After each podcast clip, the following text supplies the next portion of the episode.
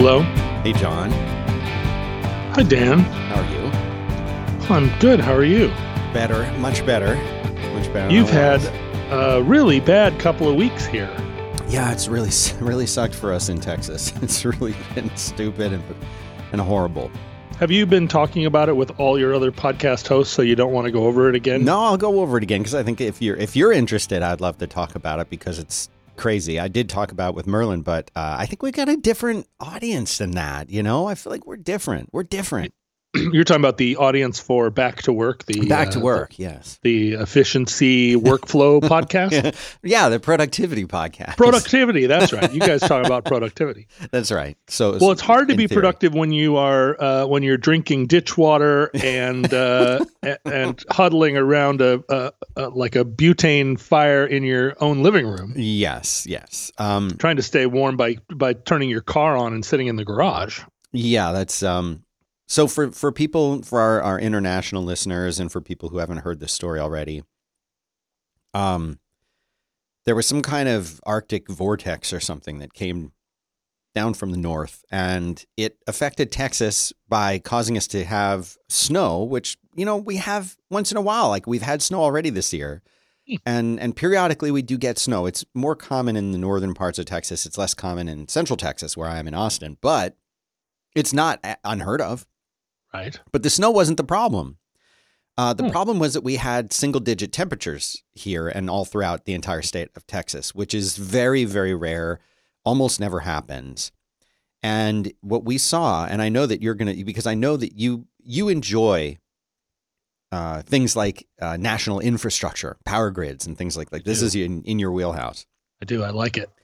so what happened here was a failure across multiple different systems in fact across all systems At the failure same- across all systems. at the same time so here in texas we have coal for energy we have nuclear we have gas and then we have what, what they call renewables which include like wind turbines and solar Huh? And because it's so rare that things actually get really cold, like they might we might get freezing temperatures or slightly, you know, below freezing for a very short period of time. Maybe maybe for a, a you know, a, a 8-hour period of time. Like it's very rare. Mhm. And so for that reason, uh, I think that's why they decided, whoever they are, not to really winterize anything. So none of our generators, none of the wind turbines, none of the things that would need to be winterized if they were somewhere else, like where you are maybe, or in Philadelphia where I grew up, or really in Michigan, anywhere that gets cold.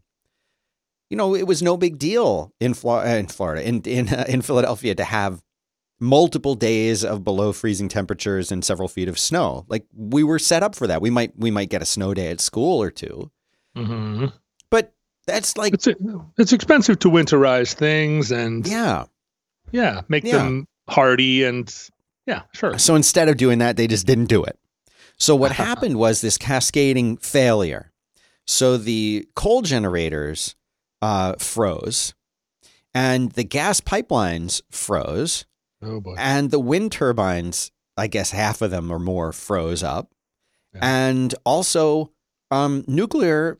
Which you would expect to work, it had problems because the water supply, bringing the water to the reactor, I guess f- maybe froze also, but then there were these sensors that stopped working. Mm-mm. So- Uh, and and uh, my understanding is that they had turned the solar panels a different way so they wouldn't get snow on them. So they weren't Oh. producing, and also it was gray skies, so they wouldn't produce anyway. So all of these things combined led to a situation where now the Texas power grid is completely separate from the rest of, for the most part, from the rest of the country. It's its own independent thing. right. And there's political reasons for that too. But yeah, bad political reasons. bad. Oh, very bad. Having a national electrical grid is a is a useful feature, but Yeah. Texas wanted to go their own way. Correct. Yeah. And I, I believe you know more about that than I do. Um, Well, but basically, what what happened? The end result of this was that we they had to shut down the power grid basically because they said they were minutes and seconds away from complete grid failure. And that if that had happened, we wouldn't have had a few days without power. We would have had months potentially with no power in Texas, not just in Austin, in Texas. It would have taken them months to bring the power grid back up, like EMP level disaster. So they had to shut everything down. So now you've got a lot of people without power, freezing in their homes. Uh, then they say, oh, well, it looks like the gas supply is going to run out too. So Mhm. don't use the gas unless you absolutely have to. Well, in my house, my water heater, my stovetop, and my fireplace are all gas. Mm. Um, so if gas ran out or there was a problem, and also what they said is if the gas runs out, it's not like the power or the water where it just comes back. They actually have to send someone to everybody's house in Texas, in the area, to reactivate it for some reason. I don't understand that, but I was like, oh, great. Then we're going to have to worry about that. Okay. Fortunately, though, for some weird reason, John, I didn't lose power. When the Hmm. week before, when we got some snow, uh, we lost power for 15 hours. And the week before that, when we had an ice storm, we lost power. But for some reason this time, we didn't lose power. So we had the heat, and I was lucky to have all of that. But then enter the water problems.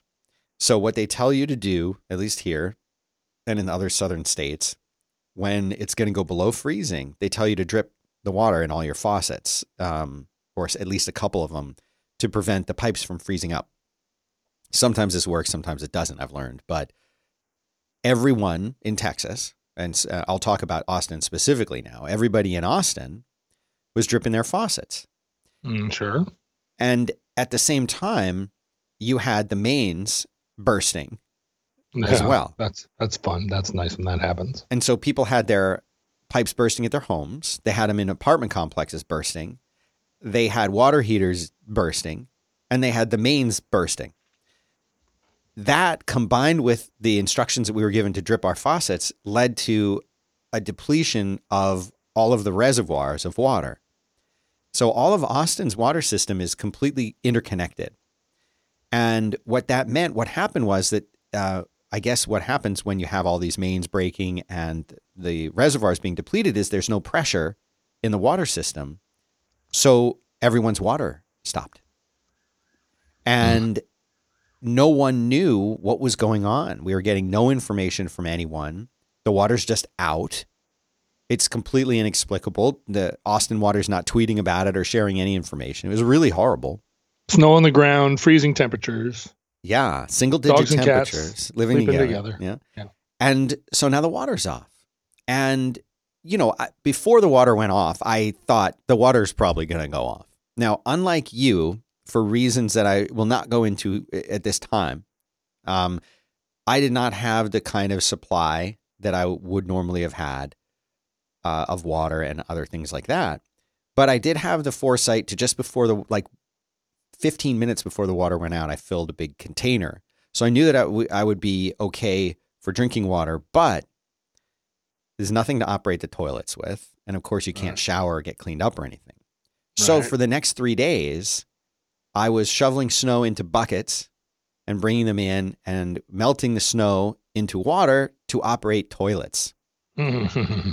And doing this with two kids uh, really sucks. Really, really, really sucks. sure. They use the toilet all the time, don't they? and you know you can i try I, it doesn't it just was not great it was not great and you know and then there's this uncertainty of like i would hear other people who they had power and then they were losing power for some reason and you didn't know why and you didn't know is the water going to come back is it not it was really really stressful and horrible and it made me truly realize john how first how fragile the infrastructure really is number one. And number two how completely dependent i am or or everyone is really on these you know services that that we just completely rely on.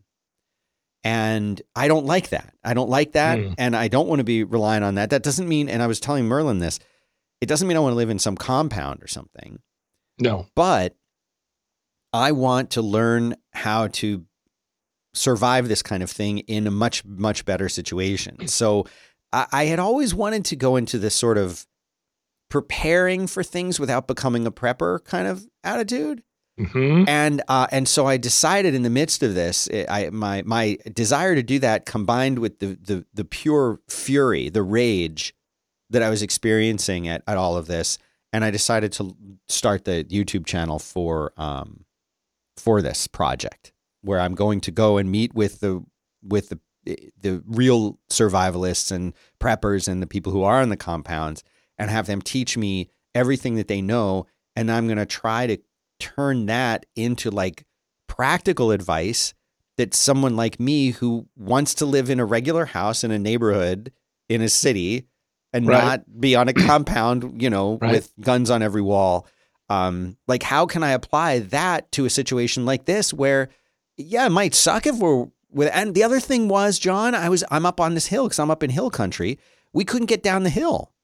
Even though my truck has a four-wheel drive, I couldn't get down the hill because there were so many crashed cars on this hill from people trying to get up and down the hill that that the hill was covered with crashed cars Hmm. and that the, the when they did try to bring the plow or not the plow the um the thing that puts the gravel down and the salt down Mhm. when they wanted to Mhm. try to do that they couldn't get up the hill because there were too many crashed cars on the hill from all the Mm. idiots who are like I can get down the hill Sure, I'm a Texas guy. I'm a Texas guy I'm going to take my Lexus down the hill Mhm. and then it's crashed and spun out on the side. So like I was trapped up on this hill too. So it, like Mm. I don't want to be in that situation like ever again. Mm. You know, it's Mm. different if you say we're going camping. And you're like Mhm. packed and you're prepared to not be showered for 5 days. Like we were not prepared for that, you know, and it really really sucked. Uh, so I, I disasterproof.tv is where I'm going to be doing my my little video series. and I'm going to I'm uh, travel around and learn from the wizards who know how to do this kind of thing better and make a make a little show out of it. Oh, that's exciting. Yeah. that's exciting. And you know, that's you don't have to be a prepper, right? And I think the don't mistake that the mistake that preppers make is that they think there's going to be some kind of zombie Apocalypse, right? so they they fill up their they fill up their basements with guns right. to ward off uh, some kind of I don't know who they think what they think the the um the, this constituency is of people who uh, because they didn't prepare suddenly turn into roving bands of armed uh, you know raiders Right. and I think that's what it is. The preppers think that they're going to, you know, because they're prepared, their houses are going to be raided by these these gangs. Yeah.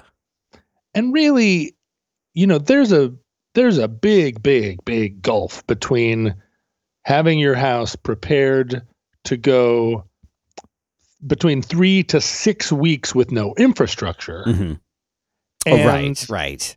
uh, that becoming a uh, Cormac McCarthy scenario where you never ever again have any form of civilization and you're just you know you're right. just The like, last man standing atop the Yeah. pile of zombie corpses. right like there's there's a big big gulf there and you know one of the most vulnerable parts of our infrastructure is trucking and oh shipping yeah. Yes. you know we are absolutely 100% dependent on the trucking network Mhm.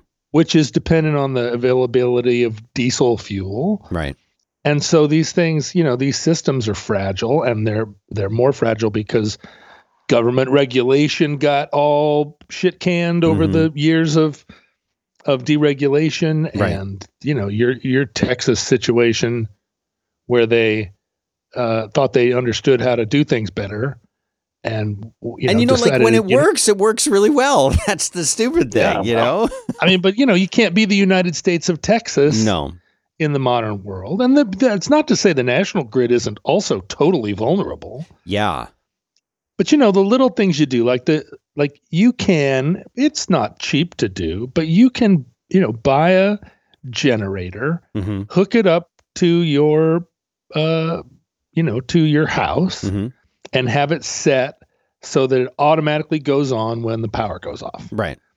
And so if you've got enough diesel fuel or enough gas Right. and you and you ration it, you can have a generator that's you know, and you, it doesn't make you look like a crazy prepper. It makes you look a little bit like a crazy prepper. My neighbor has one of these, and it runs off Yeah. gas, which we have, un, you know, unless that freezes, we have un, essentially unlimited supply of that. And when you know when the power went out uh, the last time, you know, I heard his generator kick on, and he's the one on in the neighborhood with like lights on, and he's like watching TV and in there hanging out, and like, you know, I don't know if that's grandstanding or showboating, Sure, but he's he's burning he's burning gas. Just yeah, check me out. yeah, and it's like, But you know, you you have some propane around. You have Mhm. some you have some cooking. You know, propane cooking stove. right, You got a bunch of food in in your larder, and it's food that you cycle through. It's not crazy pemmican. right, It's you know, it's your usual food. You just keep a bunch of it.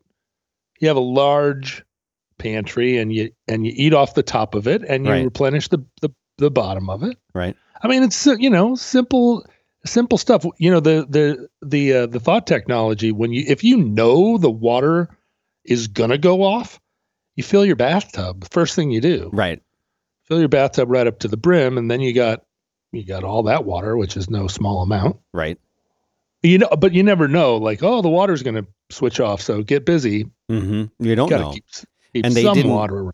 I just had the, a feeling about it. That was the the only reason that we had anything.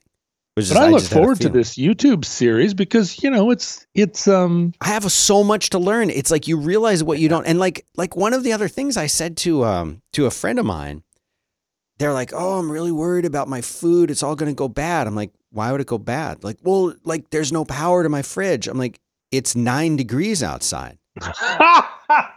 Put it in a box and put it out on your your patio Yeah. or something." There you go. And like There you go. can't you can't do that. I'm like, what do you mean you can't do that? You you can't you can't put food out. It, it won't work. I'm like, Yeah, the wolves and the zombies. and I'm like, which part of that won't work? Which part of it won't work? Put it on the roof. Then Yeah. only the eagles can get it. Yeah. Well, and the ravens, crows, Yeah. and seagulls. Yeah, well, that's exciting uh, and also terrible. You know, another thing out here in the in the West we have to contend with are earthquakes. Mhm. It's much less. It's much less a fear that a volcano is going to erupt, although that's never completely impossible. But earthquakes, I mean, right now, in the middle of this podcast, the Earth could begin shaking, and you know the Northwest is absolutely capable of having a nine point point four earthquake. yeah. At which point, you know, you're talking about being up on a hill and all the hee haws uh, create a, you know, a clusterfuck of wrecked trucks and cars. Right. Can't get down. Right. What, a, what an earthquake reveals is how many bridges there are in a typical city, Oh, particularly out here. right. You're not even thinking about it. Like an overpass, a bridge. yeah. But not just overpasses and bridges, but um, within city infrastructure, what the road people uh, would describe as a bridge, you don't even see. You could stand you could stand right on top of it and look all around, and you would not be aware that it was a bridge Really. in terms of the way road designers think of it because there's some they had to build a structure to get over a stream or an underground soft spot or a place Right. that um where they couldn't just throw down their gravel base and and build a road hmm so they had to build a structure that that they think of as a bridge and it affects where they can r- route trolleys when they decide they're going to route, route a trolley through a neighborhood Right. you talk to these guys and they're like, well, you know, there's like four bridges on that street. We can't just throw a trolley on there. Mhm. You're like, I go down that street all the time. There's no bridges. And they're like, oh, sure. This is a bridge and that's a bridge. And all those things are vulnerable in earthquakes. And when you when you think about it, you have a super big earthquake and even 20% of the bridges are down. You can't fucking get anywhere Right. No.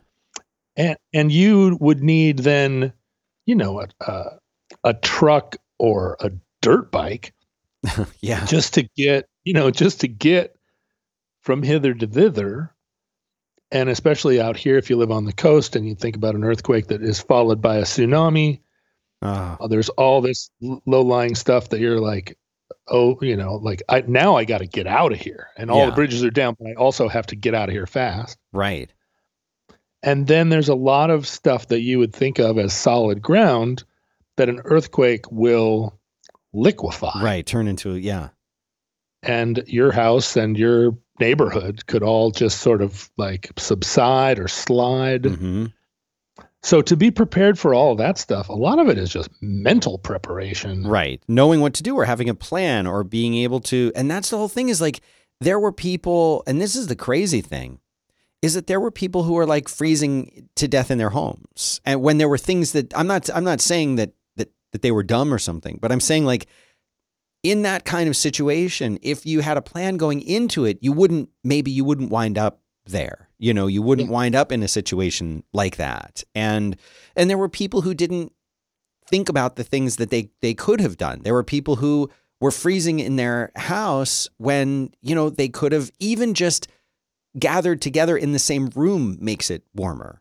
You know, have Yes. everyone sleep in the same room if your if your power's out and it's five, it's 9 degrees you know put put people in the same room you you will get warmer like things like that people don't know or like i said like putting your food outside is going to preserve it like nobody should have had any food go bad because it was 9 degrees outside Right. there's no there's no but they don't people don't even it's not like like to me that seemed like common sense but it isn't for a lot of people and it's not like i'm some genius it just like you just think about it and you're like oh well it's basically as cold out there as it is almost in our freezer so i guess we can put it out there but Take like your that fence kind of down, throw it in the fireplace. Do you guys have fireplaces in your homes? I, I do, yeah. It's um Yeah. it's a gas fireplace in in Oh. my current house, but um you know I would still I would and I did use it, and I would still um if it came to it, and if the gas had gone out, like yeah, I would have put wood in there and burnt it.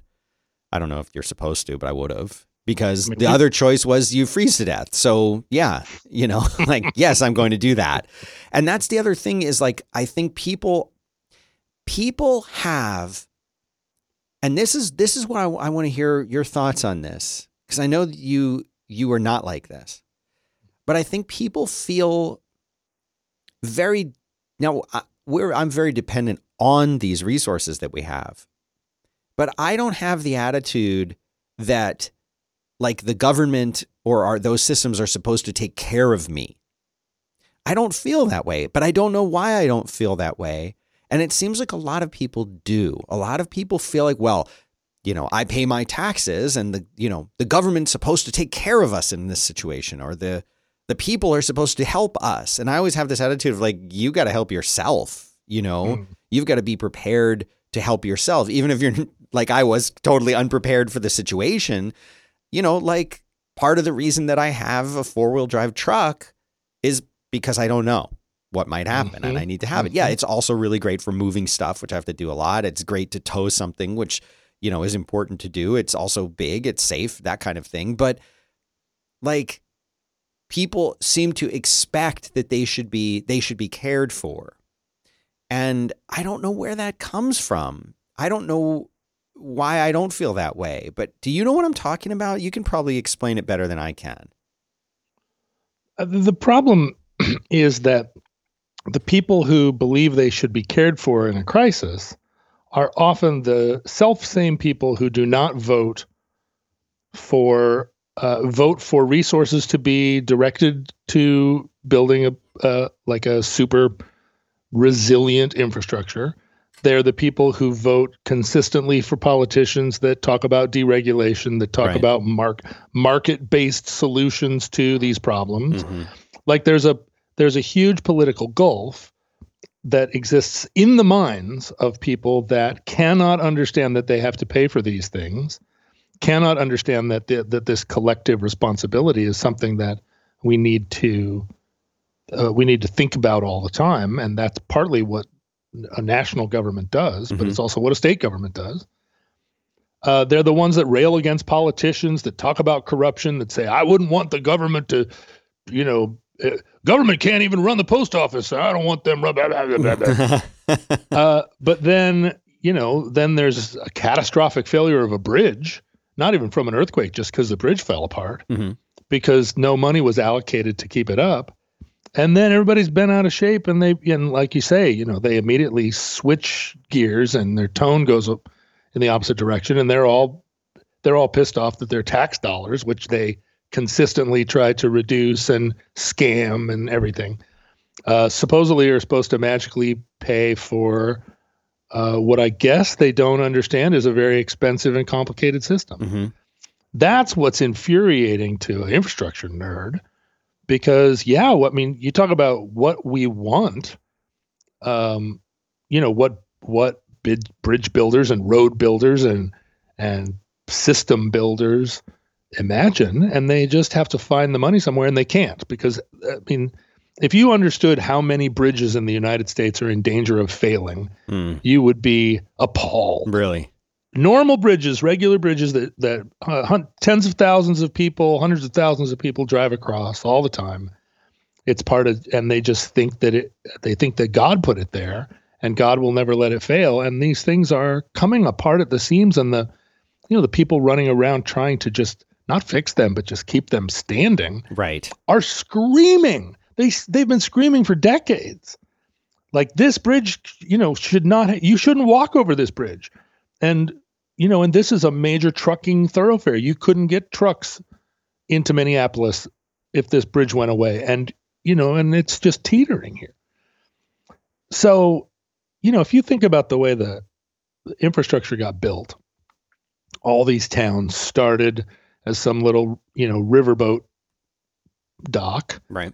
And over time they they threw together ad hoc systems and then they they built a new one over the top of it you know there's no american city or city anywhere in the world except for maybe brasilia where they were able to start they were able to plan a city around a modern electrical grid and and water grid and road network Mhm. you know everything is everything that gets put in some old cracked broken ass narrow gauge thing had to get taken out and you just sort of slam the other thing in there as best you can i mean you know water treatment plants are a funny business because a lot of them you know we used to just flush our toilets and the water went right into lake erie Right. and water treatment plants started to get built. a- a- you know, there are water treatment plants where they went in out here in the West, where they were able to go in and build it at least according to maybe not completely modern standards, but they understood things at least. Mhm. And those systems, as long as you don't flush your wet wipes, those systems kind of cook along. You know, they um, that that's a thing we don't notice, and you sure as hell don't want it to stop working. We would like to say thank you very much to Brooklinen for making this show possible. Whether you're an early bird or you like to hit the snooze button, everyone deserves sleep in ultimate comfort. And that starts with your comforter. It's true. Brooklinen can help you get your best sleep. Go check this out. They have comforters now, beautiful, high quality bedding of all kinds and home essentials. They work directly with manufacturers to give you a fair price. So there's no middlemen, there's no markups. And their comforters come in lightweight, all season, and ultra warm to suit every type of sleeper and lifestyle and climate that you live in and the temperature you set your house. They've got the right one for you. And they even have a weighted comforter option for stress relief. Have you tried one of these? They are awesome. I love those. They also offer a variety of materials. They've got an eco friendly recycled down alternative if you're into that. Like they've thought of everything. It's great. And Brooklinen comforters pair perfectly with their sheets, of course, their pillows, their duvet covers. You know, there's a reason that Brooklinen has over 75,000 five star reviews and counting. I absolutely love my Brooklyn Brooklinen sheets. They're the only sheets that I will use. I've been completely spoiled. And now, although I'm not traveling very much because of COVID, right? But anytime that I have had the occasion to stay somewhere else since I've gotten these sheets, I'm always like, nah, not as good as my Brooklinens. So treat yourself to ultimate comfort with Brooklinen's Comforter Collection. Go to Brooklinen, B R O O K L I N E N, brooklinen.com, and use the promo code ROADWORK, one word, and you'll get $25 off with a minimum purchase of 100 bucks. So again, that's brooklinen.com. Promo code is ROADWORK, 25 bucks off with a minimum purchase of 100 bucks. And uh, go check them out. Love these guys. They really, really do great work uh, over there making these awesome, awesome sheets, comforters, you name it. brooklinen.com. Thanks very much to them for making the show possible. But you know, there, a lot of those systems. There, I mean, there are still water mains in Washington, in Seattle, that are made out of cedar. No way. I think there are uh, until very recently, but I think it's still true. There are cedar pipes, and they work well enough because cedar is a very resistant wood to water and to everything. They work well enough that the that the uh, Seattle City Light is like, or I'm sorry, you know, the water company is like, well, that ain't broke. Um, and you know, they're not watertight Yeah. they're leaking all over, but you know, they're like, well, it's you could replace it with all this other stuff, but that stuff's not really watertight either. You know, there I, I went and toured this sewer treatment plant last year, and he was talking about the leakage, acceptable amounts of leakage Mhm. That you know, when it's like when you hear about acceptable number of insect parts, Right. Or rat your- droppings or yeah, in your cornflakes, right. it's the same thing. It's like, well, this much water goes in, and then this much smaller amount of water is what comes out. The rest of it just sort of goes into the into the earth, back to the earth. Uh, because- Let it return to nature from whence it came. yeah, all these pipes are cracked. Everything is just, you know, we're just doing the best we can.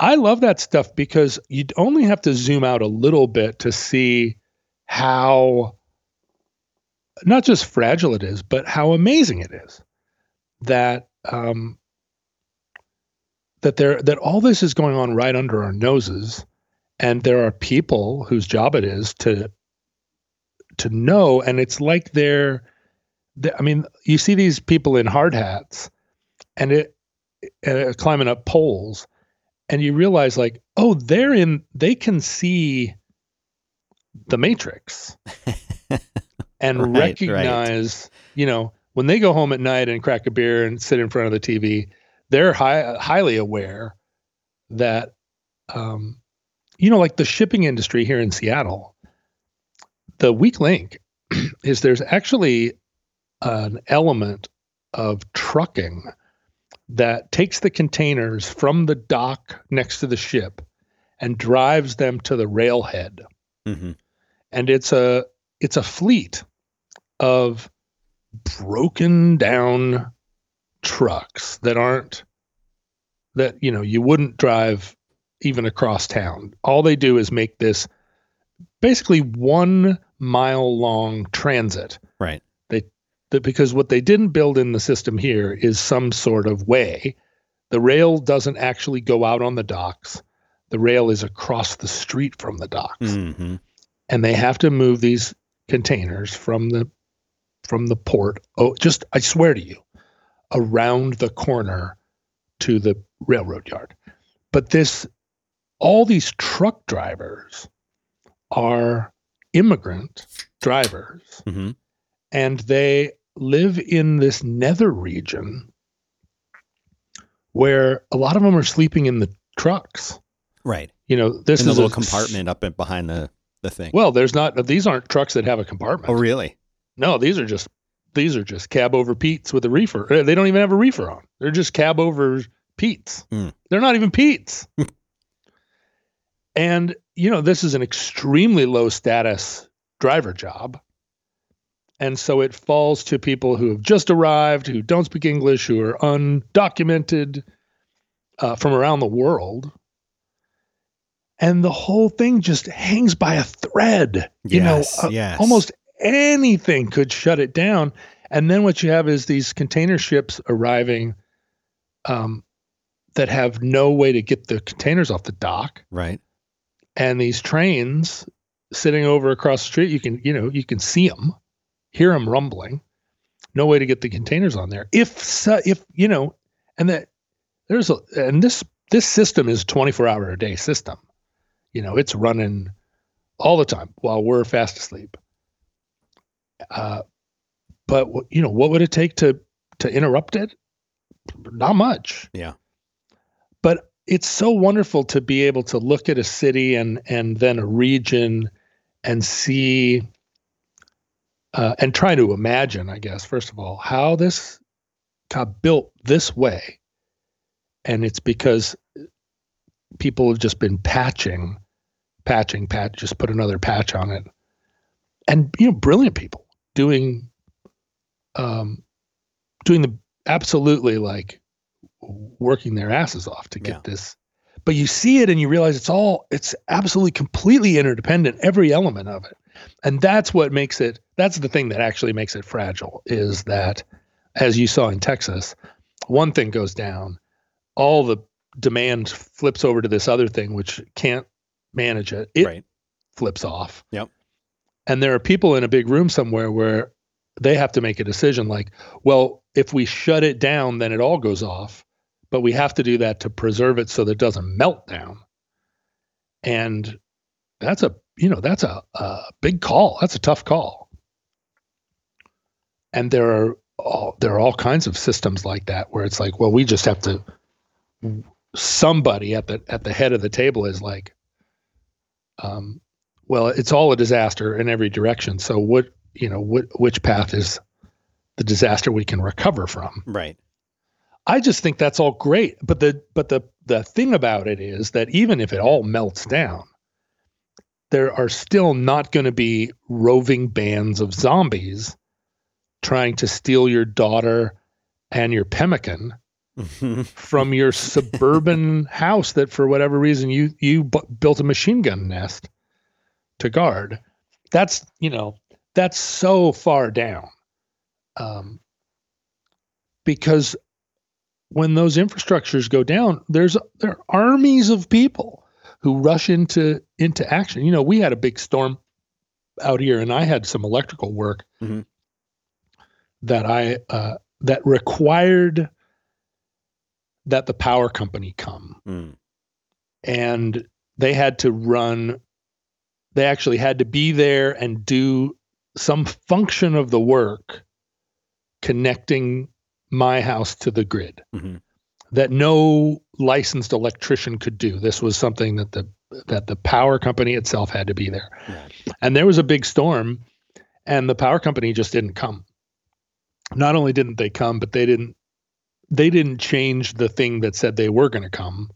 There's a certain amount of autonomy uh, that these that these people have where it's just like well you're you're working double triple overtime and you've got a list of things you've got an endless list of things that you need to go do and just get to it as fast as you can and they just start huckledy buck driving around i said at one point to to the electrician because the you know when the guy finally came he drove up in this totally killer truck and he just seemed like Han Solo, you know.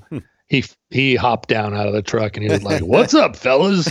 and got in his thing and you know had these killer tools and right. and I said to the electrician, like, look at this cowboy. Like, uh, he seems like he's having fun. Like, how hard is this job? And the electrician, you know, didn't even look over at me. He was still watching the guy, and he was like, "Yeah, until you you work ninety five hour weeks in the pour in the driving rain, freezing temperatures up on a pole." And I was like, "Oh, right. They're these guys are, you know, they're the they're the cowboys because they're at the top of the food chain." right. and you know they're all super personable and they um they really know what they're doing Right. you know he was up on the roof at one point and i was like did you shut the power off to that at some junction box upstream and he was like no these are all live wire and he's just got you know he's got these cables that are as big around as your wrist Yeah. and he's just you know and i'm like wow that there's so much just electricity in his in his hands Right. and um and it ain't no thing because he knows Well, he knows what to do, I guess, right? You Yeah. hope he does, but he knows not to touch the not to touch that one or that one right.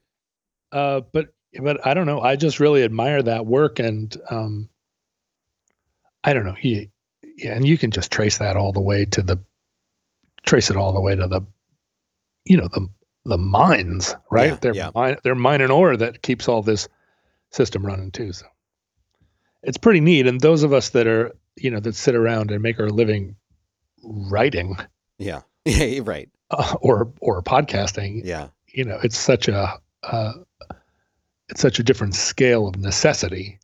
Right. I don't know. I I I, uh, I admire you for for thinking about it and thinking about how to make yourself slightly more um, well, plus it's an excuse to hang out with the weirdos, which I always like. But oh yeah, you know, like I want to go and I want to see the compound and I want to meet the guy who is expecting the zombie apocalypse and I want to learn from the survivalist who goes out with like a small backpack and survives for two weeks in in the wilderness. I don't want to be that guy. I don't want to do that. But I guarantee you, there's a ton of stuff he can teach me that I could bring back, if nothing else, and say, "Hey, I learned this and here's how it can apply, you know, to my life right now. And because like I don't there's nothing really that appealing to me. Yes, okay, I take that back. It would be very cool to know that I could be dropped into any situation and like survive. Like but the only real plus from that would be the knowledge that I could do it. You know, like like I know that I could probably deadlift 250 pounds. But yeah. I'm not going to do that because it I'd be sore for a week and what's the bet what's the reason why I need to do that? I don't. Like that would be my top PR, right? But it's I not, did it, I did it a couple of days ago and my entire body hurts. the, the thing about deadlifting 250 pounds is that you do it and you're like I did it and then your body it's like a it's like a 5 second delay and the pain sets in. Yeah, like your heart has to catch up with the exertion. And right. I sat there, you know, five ten seconds later and was like, oh, uh-huh. yeah. Uh, that, you know, that I wasn't, it's not like aerobic exercise. No. It's some other thing, but it, yeah, it beat the shit out of me. And I mean, yeah, I mean, but that's like right now. Yeah, I bet you do. But like, I don't need to know that you could drop me in, you know, some rainforest with like a, you know, a pocket knife. And like a week later, I'm going to walk out with like, you know, clothes that I've, you know, sewed together from animal skins. And like, you know, like I don't need to be able to do that. But I would like to be more prepared for something that could happen. And I'm not thinking that I want to be prepared for like everything that could happen, you know, like, but the chances of an EMP going off are very, very, very, very low. But the chances of me being without power for a few days are pretty high. So, yeah, you know, I, and now we've seen what happens when you don't have power. So it's like I don't want to go through that again. I want to I want to be prepared for at least the basic stuff because the other thing is so much of the stuff that would have improved the quality of life, everyone's quality of life, it's not like doing those things were hard or expensive. They just require a little bit of thinking ahead. That's the thing. Mm-hmm. It's not mm-hmm. like I need to go and well I've learned how to tie 32 knots and now using these knots I'll be able to No, it's like uh, you know have more water in your garage, you know, like little things like that. Have a you know, one of um one of my friends, she's like I had no internet, I had no power and I had no way to know what was going on in the world. She's like, I didn't have a battery operated uh, radio. You know, hmm. and like you think that's there's a battery operated radio on Amazon you can probably get for six bucks. Mm-hmm. But you don't think about getting a battery operated radio for six bucks until you're without power and without internet. And, you know, like everybody that I knew was like, oh, I can't, you know, they might text me like, I'm just checking in. We're all right here, turning off my phone to conserve. You know, if you had one of those battery chargers, I'm not talking about the little portable ones you put in your pocket when you're going to, you know, WWDC or something. I'm talking about like one of those little things that you can take with you to charge your car battery if you need it. Like if you had one of those in your garage, well, you could charge your phone probably 10 times with that. Mm. You know, hmm. but like people don't have them. They cost 50 bucks or less but you don't think about getting one. Why? Well, power's always on. I just plug it in to charge. Well, until you can't. And mm-hmm. it's like, uh, that's the kind of stuff that I'm more interested in, but also kind of take learning from the people on the, the bigger scale, the people with the compound. That because they're fascinating to me because it's something, yeah. there's something that happens in a person's mind that says, it's not enough to just have a battery charger in my garage. I need the compound now. Or mm-hmm. I, you know, I, I need I need 50 guns or I need, you know, I need some kind of rope ladder to get into my house. You know, like those are the people that I want to talk to. So a rope ladder. well, you know what I mean? Like that Yeah. kind of that kind of you can pull the ladder up and then no one can get in there. Well, you know, I I uh, when I went and and uh, went to the the sewage treatment plant, I think when I was talking about it, I suggested to everybody that they just call their local sewage treatment plant. You know, there's one surprisingly close to where you are right now. Yeah. You would be surprised where it is and and and I think how accessible it is because if you drive past it, there are all kinds of signs that say keep out. Um, but if you call them on the phone, at least when I did it here in Seattle, um, someone answered the phone, and I said, "Hi, uh, can I come?" And they and they were like, "Sure, if you want to." Uh, and then I got a really great tour around, uh, you know, where they were they were willing to spend a lot of time explaining what was happening, and it was obvious they were proud of it and um and I learned a lot and it was just like a free day of entertainment um that admittedly smelled like poop Mhm. so you have to either be ready to smell poop or do something to prepare yourself to be in a poop environment um, which I think means that you you do that old Silence of the Lambs thing where you put some mentholatum under your nose uh, oh, or right, right. you know you just do something to to be ready because it's i think a lot of people who are not super smellers like i feel like i am yeah. um, could be in the in a poop environment and not notice. Like the the people that worked at the sewage treatment plant obviously smell it all the time. And i kept saying like huh well you really smell it right here. And they were like really? Oh you shouldn't smell any poop here. This is a this isn't the area. Uh, you know this is an area that shouldn't smell like poop. And i'm like well it sure does. Um so you could i'm sure if you were at all used to strong smells go to it and not not smell anything. Um but that's not true if you are if you're a super smeller. But it's still even being that i was able to spend several hours at this place and just be like wow you know and they're opening up vats and saying like you see how many cigarettes people flush down the toilet? You see how many and all the cigarette butts are floating Mm. on the top. They're like see how much you know just garbage people put down the toilet thinking that it magically goes away. Just disappears. and that's what's amazing. I mean to see to stand and look down in the vat where they skim off the stuff that floats. Hmm and you're like whoa somebody put that down the toilet? It's like yeah they sure did. And these guys you know they see it all. Right. which is a which is a great oh and also i think i said this at the time but talking to the manager he said this is the greatest job in the whole system. The the kid here the one that's worked here the shortest amount of time has been here 15 years. Uh, he's like i've been here 40 years. Ooh.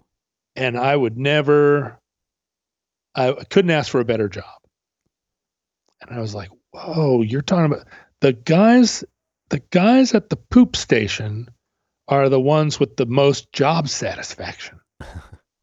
like that really makes, you know, and they're super proud of how, you know, of, of the, the degree of processing you know they they would they he he took me down to the to the end of the system and he took a took a cup and showed me this you know clear water. And he was Mhm. like i mean you still wouldn't put this cup to your lips hmm and drink it but you can put this water into a river or into the sound. And it's clean you know it's cleaner than the water that runs off the street you wouldn't drink that either Right. uh, but this, you know, this at least we've filtered out all the oil and all the uh, all the heroin. I don't know. I and and what I haven't done, I guess, is follow up on that mission and go around and ask all the different trades to give me a tour.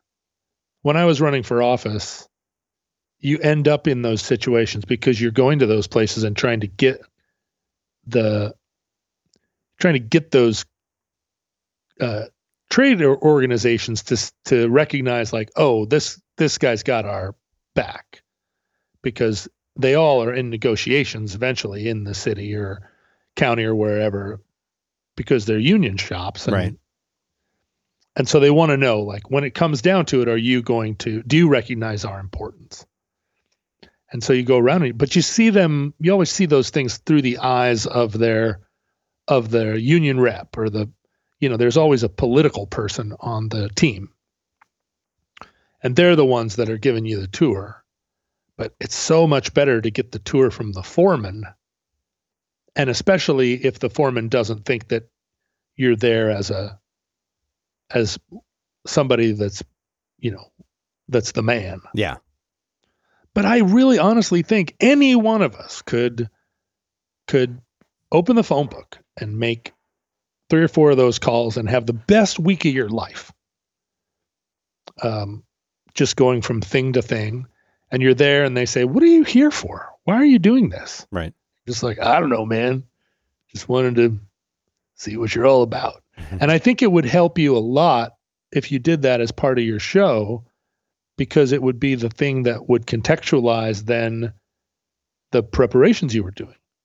Right. Like here we've been you know we've been to the place where we've been to the the um, headwaters of this system and we've been to the outflow. And now we recognize that we're in the middle of this system. And here's what we have to do kind of to play our part but also be be ready because you see how vulnerable you are yeah oh i love that idea i mean that's the type of thing i wish I wish somebody would, you know, what a great TV show. Remember that show Dirty Jobs? Of course. You know, that was like sport making sport of it. Throwing that guy Mike Rowe down into mm-hmm. into the pit mm-hmm. and having him shovel out the junk. Yeah. But there's a version of that show where you're you know, where the person that's hosting it is actually a engineer. Mm-hmm. I mean, you have to find a engineer with with uh, charisma, which you know, it's like needle in a haystack.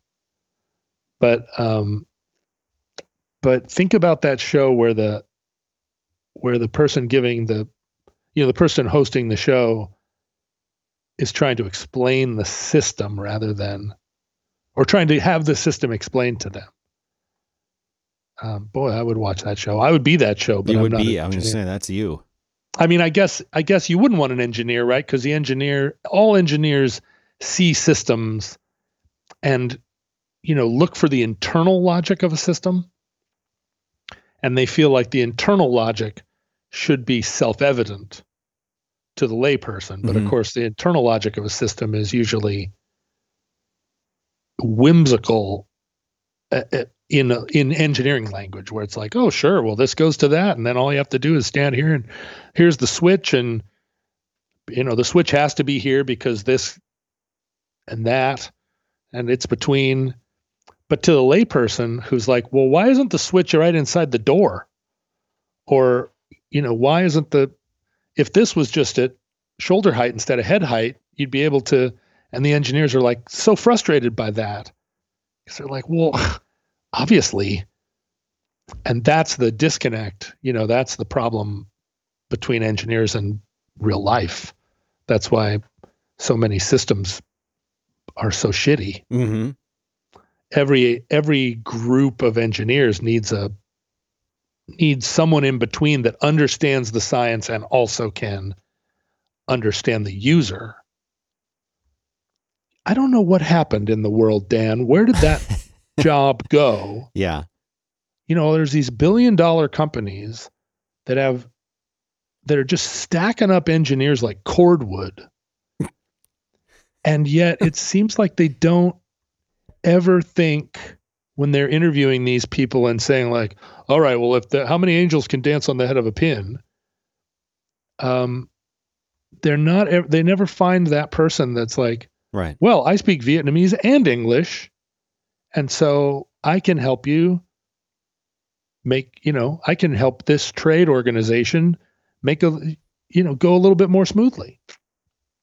We think about that in other in other systems. Mm-hmm. Although, you know, I swear to God, why are there not more Arabic speakers in the CIA?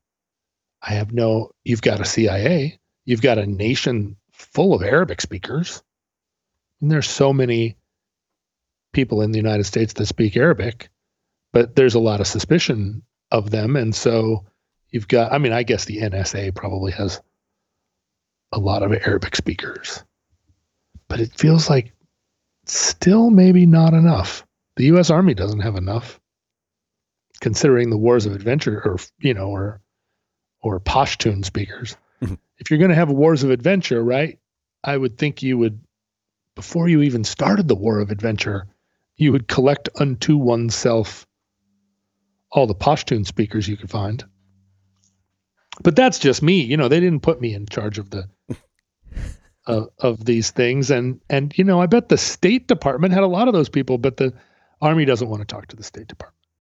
You know, but when you think when you think about what what you were saying, well, I don't want to interrupt what what you were saying, but it's no, I was I had wound down. I feel like you know we're a part of it is that we become, you know, we've we you me, we have never been in a situation, and maybe even our parents, certainly our grandparents were, where infrastructure wasn't comp- without uh, barring disasters, uh, where infrastructure isn't just completely expected to work all the time. Oh, my mom had an outdoor privy until right. she was in high school. Wow. Okay. So, you know, like they're one or maybe two, depending on how old you are, generations removed. You know, like I'm sure that my grandparents always because they were they were city mice, you know, they always had running water. But I don't I think there was many uh, many times where maybe they were using candles and that wouldn't be weird. It wouldn't be weird to have candles going in your house. Oil lamps probably. Oil lamps yeah. for sure. But like now it's like when the power goes out, it's like the end of the world. And you realize that you are, you realize just as you were saying about bridges earlier in the show, you realize how many things that you do, you're doing because power lets you do them. And that without power, those things lose a lot of their appeal. Have you ever tried to read a book by candlelight? It's possible, but it's not as good as a real light or a book light um, or a Kindle or an iPad, right? Like those things are much better. Uh, but you can do it by candle, of course. You can do everything by a candle. But like the idea that, you know, that it, it requires work, it requires effort to read by a candle, especially if you're used to reading with a, a light on. Um, you know, those things are, are, I don't know that it's just, it's interesting to think about how many things are reliant or based uh, maybe not reliant but based around these conveniences that that we have. You know the idea of like not being able to shower. It's one thing to be lazy and not shower. I know your skin your skin eats eats itself if you don't shower. Mm. and i was thinking about that. I'm like what if this was john right now? Like what would happen? Would his skin eat itself if you couldn't shower for 5 days? You really there was nowhere to go where you could shower. No one had water well, you know, I can I can shower out of a bucket. Um, eh, not shower, but bathe bathe out of a bucket, uh, which is something that you. I mean, I routinely just sort of bathe in the sink because my skin will start to have a problem, and it's like oh, I don't, you know, I'm in the middle of my day. I don't have time to deal with this, so I'll just go into a sink and just you know, um, do my ablutions. Mm-hmm. But you know, like, well, like you think about those kinds of things when you're in a situation like that, where it's like, what you know, what, how, how much of your life is based around, you know, these things that run in our household that we don't even think about. Like you were talking about with the cigarette butts. Like you don't think about that. You don't think about how these things actually get to you. You don't think about is it, how full are the reservoirs and is the water pressurized and is that how it gets? And, and here's the weird thing: I'm at the top of this big hill, like I mentioned, and um, you could read on Nextdoor when when the water was starting to come back. If you're, I was looking at Nextdoor, and people in the neighborhood at the low part of the neighborhood were saying, "We have water; it's trickling out," and then people like a few blocks higher would say now we have it. And an hour or so would go by. And then people a few blocks higher would say, We're getting a drip out of our tap again. And like it gave me this way to predict very accurately how much longer it was going to take to get to my house.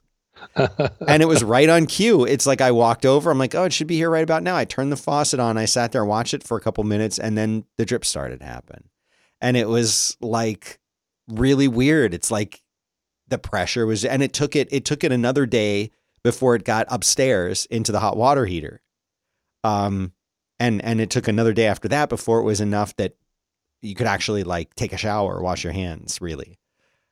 But you know, like you don't think about that really. You don't really think about how interconnected all of these different systems are and all these. It's like look around at your environment and think about all of the things that are dependent on you just having water. I know. Well, the the interesting thing about living in a mountain place relative to a desert place or a or a flat place is out here. A lot of the pressure in our water system is is gravity based. Mm-hmm. The the reservoirs are are high up in the mountains, mm. and the way that water works, um, as long as you as long as where you're taking it out of the tap is lower in altitude than where the water starts, it will find its way. Mm-hmm. The water, you know, is the system is pressurized by gravity, and um, that's why you always see water towers up on the tops of hills. Uh, and it's not to say there aren't electric pumps in the system, but there's a lot of the system. I mean, this is how New York gets its water. It was one of the things that in inhibited the height of skyscrapers in the early days. I mean, mm-hmm. the reason all that the 19th century buildings in New York City are just four stories tall is that the reservoirs upstate that provided New York City water were only that high above sea level. And so the water pressure could make it to the fourth floor of these buildings, but not any higher. Mm. And so you couldn't build any higher. Uh, and it was only so when funny. they, yeah, it was only when they developed the ability to pump water that you could that you could build buildings that were taller than four stories. I, you know, let me recommend oil lamps. Yes. Um, when I worked at uh, at the gold mine at, in um, Arctic Circle, Alaska, or Circle Hot Springs, outside of Circle Hot Springs, all of our light like we none of the cabins that we lived in were connected to any kind of power system. Mm-hmm. The the hotel had power, but I think it might have been I mean maybe the town had a generator, but we certainly didn't. And so we lived with oil lamps and you know, oil lamps provide a lot of light. They're it's in it's kind of um it's pleasant light. You can if you you know with three uh, oil lamps you can you can light up a a house just fine you know the downstairs of a house. And it's just sometimes i mean if you have them they don't have to be old timey you see them in people's houses that where they're a decorative element. Um but i have i have a little shelf that has a bunch of oil lamps on it and keep a bottle of lamp oil and like how how expensive was that? No, they you can get them at a thrift store for two dollars. That's what I'm saying, and that's like that minimal amount of preparation could make a huge difference in, uh, you know, in, in in your quality of life for that time period where you're without. And yeah. Uh, it's it's like when we would have hurricanes in Florida, you would get a warning that they were going to come, and everybody who lives in Florida, or at least the people who have been there for a while know all the things that you need to know about a hurricane. They know what you need. They know what you're going to need. They know how bad it can be. They know what it can do. They know all of that stuff. And you, as a Floridian, have to know the things that you're going to need. And the news hammers it into you. The whole two weeks or week plus that, you know, that the hurricane is potentially, oh, it could come here, could hit here. You hear on the news, you hear everywhere. These are the things that you need. And you need to go buy them and you need to have them. And this is what to expect and make sure you have it. And there's lots and lots of warnings. So there's always plenty of people who are like, I don't care, I'm gonna be fine or whatever, and don't do it. But there's it's impossible to not know. And you know in plenty of time. You know, you might not know where that hurricane's really going to hit until really until it hits, but uh, until hours or maybe if you're lucky a day or so before, you know, it might is it going to hit in Fort Lauderdale? Is it going to hit Miami? You know, you there there's a pretty big range where it could come in, but if it's tracking toward Miami, it's it's not going to hit you in Tampa. You know, you know that. It's not going to, you know, it's not going to be Jacksonville if it's looking like it's going to be Fort Lauderdale. So you can, you know, you can prepare and you know pretty much what to expect. And if you want to leave, you got time to go and leave and you know what it's going to be. And once it hits, yeah, it might be might might be more or less damaging than you anticipated. But you've got the time to prepare, you've got the time to make decisions and choices. You know that it's coming, you make a decision as to what you're going to do. In a situation like this, the only thing that they told us was you might get three to three to six inches of snow. Well, we've had that before, you know, Mhm. And and you're not expecting this cascade of failures to result from that. And I have yet to hear anyone saying, "Look, here are my tweets. I predicted this." Yeah, there was this thing that happened in like 2011 where they tried to come out with a better plan for what to do, but that's not the same thing. Um, Mhm. there was no warning. And so again, being prepared for that type of thing would make it that you're like, well, this this sucks, you know, like we're gonna have to use the water that we've stored in the garage. So hopefully it won't last more than a week because that's all we've got. Uh, you know, or oh, we're gonna have to, you know, I'm gonna have to make sure the generator's uh, going because we're probably gonna need it. Like none of those things. None of those things. And there's no awareness. And so that's that's the part that was frustrating. And then of course during it, although Austin and I told I talked at length about this with Merlin, um, Austin Energy was doing a really good job of telling us what they were doing and how many homes were out and what they were doing to fix it and shots of their crew and like they were they were really great about it. And Austin Water said nothing because they're a municipality. They for the first couple days they said absolutely nothing. They didn't even address the fact that there was no water for almost all of Central Texas. They didn't even talk about it. And so I was really upset about it. I'm like, give us information. And I was, I was, uh, you know, upset about it on Twitter. And, um, and so then this lady from the Wall Street Journal contacted me after seeing all my tweets. And I was, you know, saying like, hey, we're shoveling snow into buckets so we can flush our toilet. We really need some information, you know, here. What's going on? Should I be boiling this to save to drink? What do I need to do? And so she interviewed me, and the interview went into the Wall Street Journal. And then Rachel Maddow read my interview on her show that night. well, that's exciting. But isn't that weird? Like, that's the weird. But meanwhile, I didn't see it because, like, I'm dealing with shoveling snow. So, but it, you know, like, that's just weird to me that that kind of thing happens in the midst of all of this. well, you know the the other the other system that I discovered was very fragile uh, last month was the social media system and the degree to which I had become reliant on Right.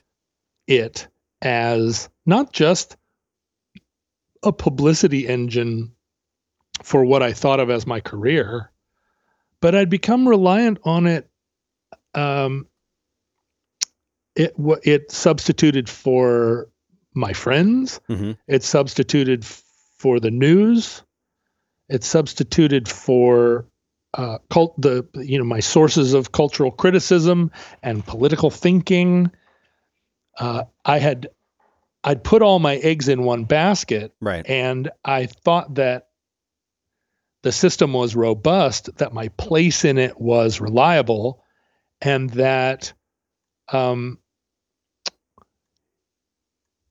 and I didn't and I didn't realize how much it was um well how how easily it could be interrupted how much it would reorder my life if kind of one uh, and and and and I guess the big thing was I didn't realize how one event could create a cascading series of events Right. That produced results way out of scale. You know, the thing that that shut down the Texas power grid and and you know and and pretty soon everybody's boiling their toilet water. hmm Um, the initial event, the the weather was, you know, it, maybe it was a 50 year event, but it's not. It's not crazy. No. It's not like Texas got hit with a thing that that had never been seen before. Right. It just got hit with a thing that was unusual or rare. Um, and that's what happened to me on on Twitter. I, you know, it was always possible. Yeah. We saw it happen all the time Yeah. and you know and in a way i i was somebody that had uh, a greater risk factor than your regular person just because i was out there swinging for the fences all the time Mhm. and a big part of that was that my perception of of the necessity of it the um, indispensability of social media meant that i was also you know it also became the the locus for all my big ideas, all my swinging for the fences, all my idea of like myself as a writer or as a as a performer. And so in the aftermath, the immediate aftermath, feeling like the whole of um, the whole network was down and and there wasn't any you know and and what's what's interesting now reflecting back is how much more vulnerable my system was to melting down than actually happened. Um, it only would have taken one or two more of my systems to fail uh, that I would have been completely without income. I mean, absolutely. Yeah. Uh, where the power stations had actually melted down, Right. and right. Right. and because of this, you know, because of this set of tweets that I wrote, um, I could go in the space of three days from being a, you know, a functioning artist and a middle class person to being, to having to find a new way to make a living. Yeah. Um, and with, you know, and with all of my friends, all of the network that I'd come to depend on as, um, as a thing that sustained my career and you know that that that that group of friends would have increasingly abandoned me because as the as the system broke down they became more and more vulnerable themselves. Now that didn't happen because there were a couple of people in my life that um you know that didn't turn off uh and you know i'm super i'm super grateful to them. But what i've discovered in in the aftermath is that the vulnerability of that system uh, that that in the in my case it was not catastrophic, and now I've realized it isn't encompassing. It isn't even necessary, and you can live outside of it comfortably and happily, more comfortably and more happily. As it turns out for me. Um, and that's astonishing, you know. And and if you think about the power grid breaking down, and you pull out the oil lamps and you and you thought to stockpile enough lamp oil Right. and you realize oh you know what we do we turn the lamps off at night and we you know we use the lamps when we need illumination but you don't actually that much you don't need as much illumination as we have and to live in a world that's slightly less illuminated all the time is actually better better for your mental health it it it adds a level of intentionality to the things that you do. Where you're like, I'm walking in this room and lighting a lamp because I need a lamp now to do this next thing. Right. And so the, you know, it isn't just reflexive, it's not automatic. And you, so in, in you know in my case like you know over on uh on the patreon i set up i went to this uh, open source platform called discourse. Ah, and there was already a there is a group on discord where they talk about road work and roderick on the line oh, look at the civilized discussion for your customers. yeah so discourse is open source. And dan what it is is a message board from 2003 hmm it's and it's hosted by discord or i'm sorry discourse. Mhm. and you go on there and you just like set up a message board.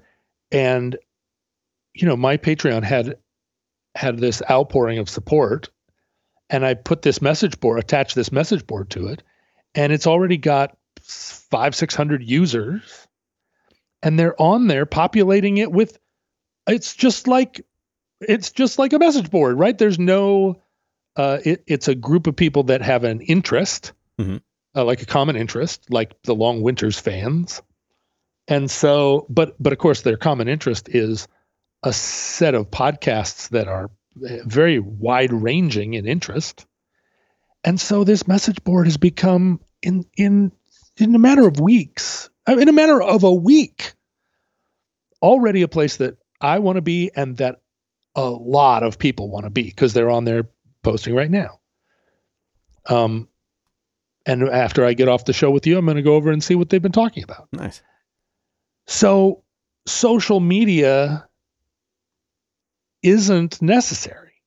It turned out to not be necessary for me. It's the the great lie that we all felt in the entertainment business that without the ability to promote what you were doing and making on Twitter, you could not possibly have a career.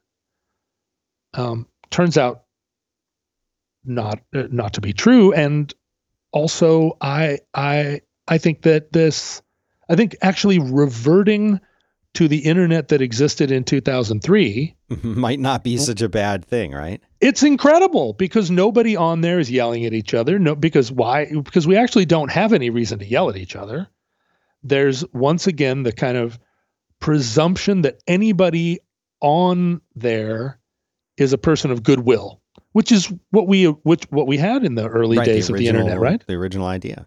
when you were when you went on Twitter in in 2009 the presumption was anybody on here is already pretty cool. And and we lamented it as we watched it go away. We all stood there and watched it watched the life drain out of it. Mhm. there wasn't anything we could do and we all just accepted it as an inevitability. But it isn't. You can build other systems smaller systems uh, walled off systems and it turns out that walled off systems are not the death of democracy. Walled off systems are actually kind of i mean we we build towns right? We we um we live in uh, in cultural and emotional domes kind of for a reason. We live under those domes you know um and i think our the modern project to the modern the modern idea that living under a dome is narrow-minded or living under a dome uh, creates a state of ignorance that leads to bigotry. Mhm.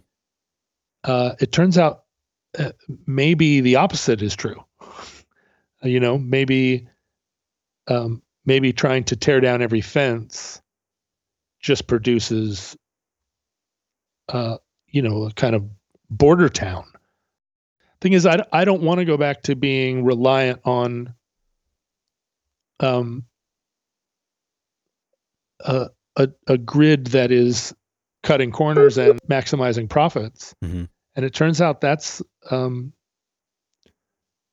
that is actually a, a, a better description of social media than and and even if it isn't even if it isn't some shoddy texas electrical board um, the other alternative is that it's installing itself as as a you know as a global government. I don't want either of those things. I'd rather have a town hall